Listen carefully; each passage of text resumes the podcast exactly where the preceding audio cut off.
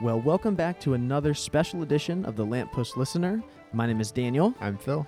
and this is a podcast where we are going to be wrapping up our coverage of the C.S. Lewis International Symposium 2019. A lakeside chat, if you will. This is this is easily the best place we've ever recorded. We are sitting on a balcony in rocking chairs overlooking Lake Susan. with the wonderful fall colors of Montreat, North Carolina on the mountain in front Yeah, of us. Yeah, this is a really there's is this means nothing to any of our listeners, we're, we're describing a visual and they're, and they can now picture. they're it. Hallucinating vividly. we have a lot to talk about. We had an incredible evening last night. Let's start with Douglas Gresham's talk about bringing Narnia to the screen.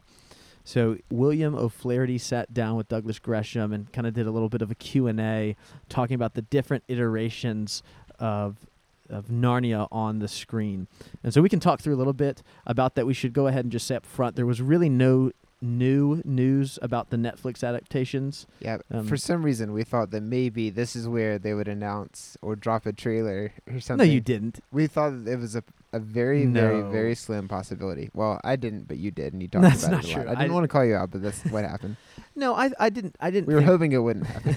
I didn't think we'd get much news on that front. I don't as much as I have loved our time here. I don't know if Netflix is extremely excited to uh, sh- drop giant bombshells at a, a conference of 500 CS listeners. I think that's more of a Hollywood type thing. We started off by hearing about Douglas Gresham and some of the some of the books. He spoke a little bit about the books at first.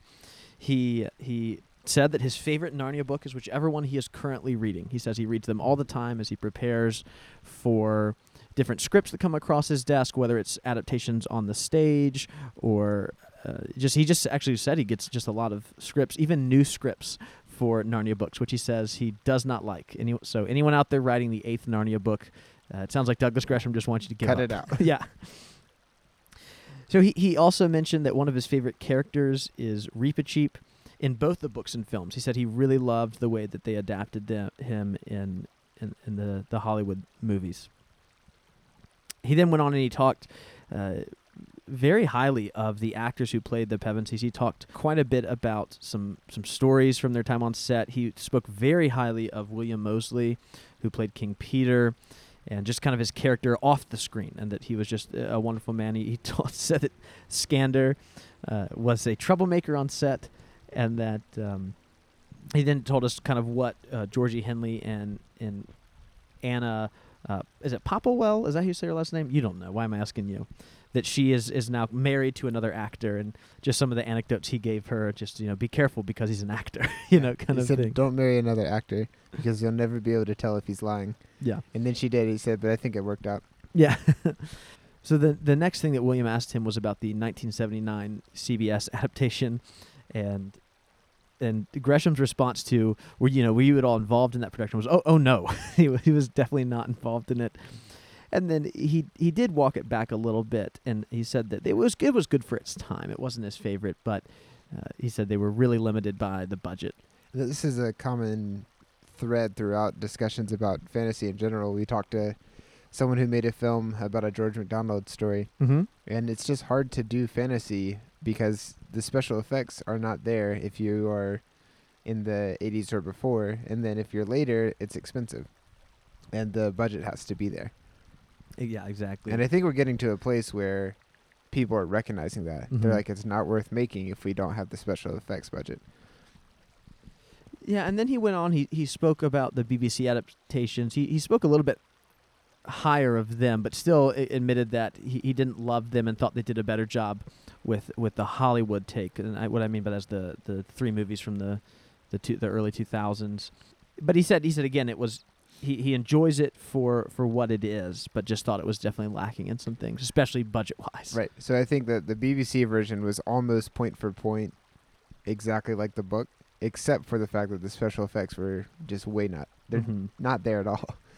And then the Disney ones, he really liked those, but he still is not going to be satisfied until we have every single thing that Lewis put in the books in the in the show. And I'm curious if that'll work. Like I, of all the things that could be made into a point by point exact one to one representation of the the literary work, I think Narnia could do it but it's going to be hard to get the budget for that many things.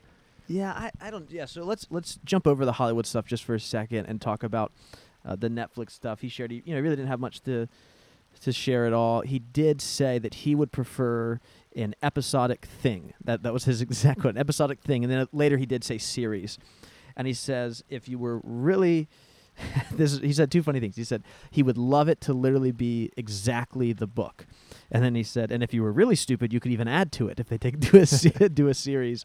And you know, I don't know if I necessarily agree that I would want a a exact take on the book. I I'm fine with adaptations.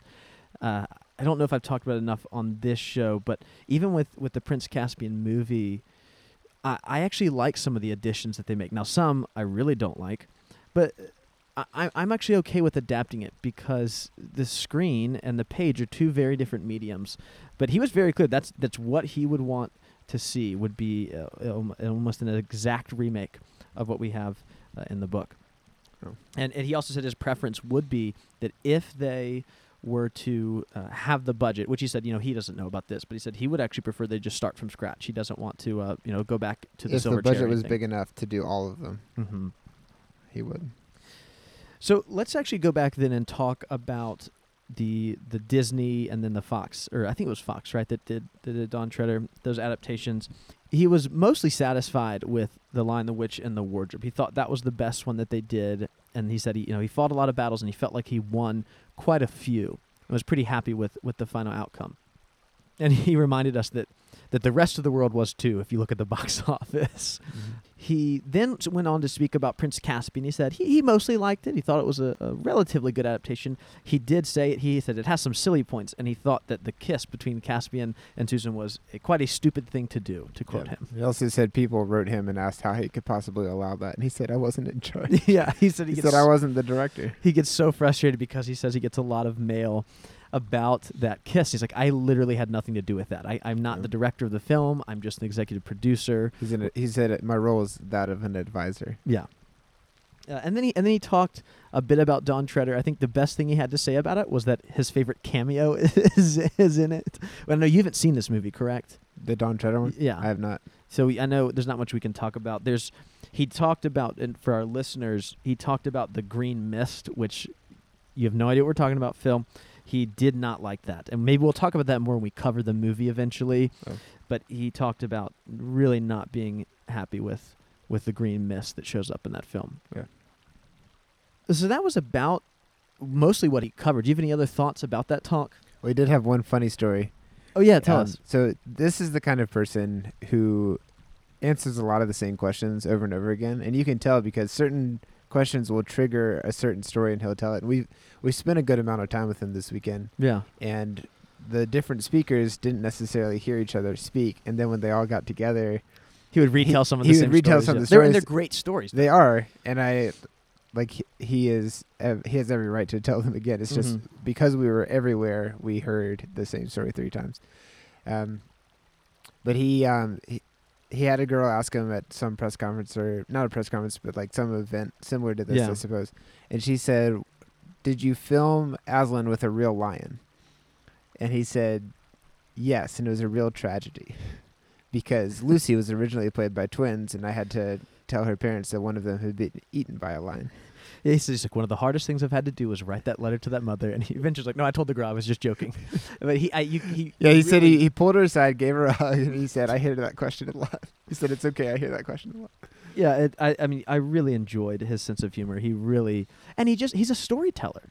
He I- is, you know, he is a storyteller. It, it makes you just wonder what it was like to be in that household with with Lewis and with Joy, and just this this. And I'm sure a lot of that. I mean, some of that I think is his own just natural gifting, but I'm sure some of that comes from from his upbringing. And Yeah. I, I just I, I loved his stories, and I think we can then kind of uh, transition this into the the evening that we got to spend afterwards.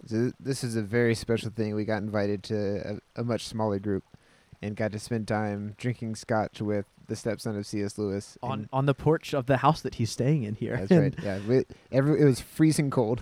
it was Everyone went chilly. inside and got blankets. Those that could find them, and yeah other others were just they put up with it and drank some scotch. yeah. We're the lowly Narnia novices, so we did not have blankets. but I do feel like we're on our way up. We're getting there. So so yeah, and, and special thanks to, to Justin Wiggins, uh, the author of Surprised by Agape, who Yeah, made will it be all on happen. yeah he'll, he'll be on the show uh, soon as a guest. Uh, I'm not sure exactly when, but he'll he'll eventually be on the show. Y- Yeah, he invited us, and that was that was so kind and generous of him. He's a generous guy and a humble guy, Oh, considering so how much so good stuff he's done. Actually, even just walking there was quite a wonderful experience. So it was I don't know about nine o'clock or so. We stayed there till almost midnight. I feel like, but we, we were walking through the, through this beautiful mountain scene. It was night. It was dark, and we are walking along the side of like this babbling brook with leaves kind of crunching on the ground. It was actually I think it was raining a little bit outside Little, too. bit, little fall of rain. And I was like, we're literally walking through Narnia to go hear stories about Jack. Yep. And it was one of my favorite moments of my entire life. Just, just, uh, I mean, even getting that, even once we got there, obviously I love that, but just, just walking there, being like, I can't believe what we're about to go do. That was a very exciting thing. So we got to hear a lot about uh, Gresham. Just told lots of different stories, and and I, I, I think we can share some of just the stuff that was there. Uh, one of my favorite things, though, out, outside of Doug's stories, where Dr. Jerry Root was there, and and Doug would be telling a story, and he'd be like, "Oh, and it was the it was the priest of, of Holy Trinity, or it was the this chauffeur," and he he would you know just say it, and Jerry would interrupt him for a second. Oh, I, his name was so and so, and he's oh yes, that's right, that was his name, and it was funny because you know Doug's telling these stories of his life from you know 50 years ago, and Jerry, who uh, Dr. Have- Dr. Root, done who research? who has done all this research is telling him all, all that he's filling him in on all the gaps in his own life. I wonder what that would be like to have someone know more about my life in the past than I do, or or to know about someone close to me and that's what was who never met him. that was, was what was so interesting about the circle because also uh, David Dr. Downing was there and he was kind of filling him in on, on some stuff and I think there were four people who are currently writing books about Lewis in this circle. And he, he was, everyone was so so humble, but also like willing to share Mhm. what they were working on and uh, bold enough to speak up. It, everyone got a little interview about what they were working on. Those Yeah. that were writers, and um, it was fun to hear. And Uh, many of them will be on the show in, in this season or upcoming seasons. yeah, so. and hopefully we'll be able to extract some of the stuff Yeah. they've learned too. One of my favorite stories that, that Doug told us last night was that so Lewis and I actually didn't know this and I have not actually read this book but he was talking about a grief observed after after Joy passed away and I didn't realize this but but Lewis wrote it under a pseudonym I Yeah. didn't know that um, because now obviously you go to Barnes and Noble and, and it's got C.S. Lewis on it and so he said that he wrote it under the pseudonym and he's telling us the whole story of how he even came up with which name which name he was going to use and all that stuff and so eventually it, it, it, it gets published under the pseudonym and it ends up on, on bookshelves in Oxford. And he was saying that, you know, Lewis had, had just gone through this this tragedy of losing his wife. And so many of his, his friends and coworkers for uh, from Oxford would, would go to the bookstore and they would see this book and say, Oh, Jack would Jack would really really like this book. It'd really help him in this tough time. And so they would send it to him. Yeah, and, and Doug said uh, around that season of their life, he would just go in every room and there would be 20 copies of A Grief Observed. He said he said Jack never gave away a gift that he had received, mm-hmm. and so they just they had twenty copies, just put one in each room in the house. the when we got back to the room, I couldn't go to sleep. yeah, so just to paint that picture, it was after midnight, and I tried to turn the light out, and you insisted we turn it back on because there's no way you're going to sleep. Yeah, I, I wasn't ready. I was just sitting there thinking, like, what an incredible opportunity. And, you know, I, as I just reflect on our time yesterday and our time this morning, I'm just am really blown away by the, the humility of, of the group of people here. It's been so wonderful to meet all of these people who we, we've known through social media or through um, the podcast, but then to meet so many of them in person and just to ha- have our ideas of them confirmed about how wonderful and humble and generous they are has really just been a an incredible experience. I think it's been really nice to share meals with people. You and I knew each other, but we didn't really know anyone else, at least in person, Mhm. when we showed up here. And we knew a few people from the internet, and we did speak with them quite a bit. But we also just sat down and started talking. Now, we always had a common entry point. How did you first hear about Yeah. Lewis? How did you hear about the conference? And that kind of thing. Yeah.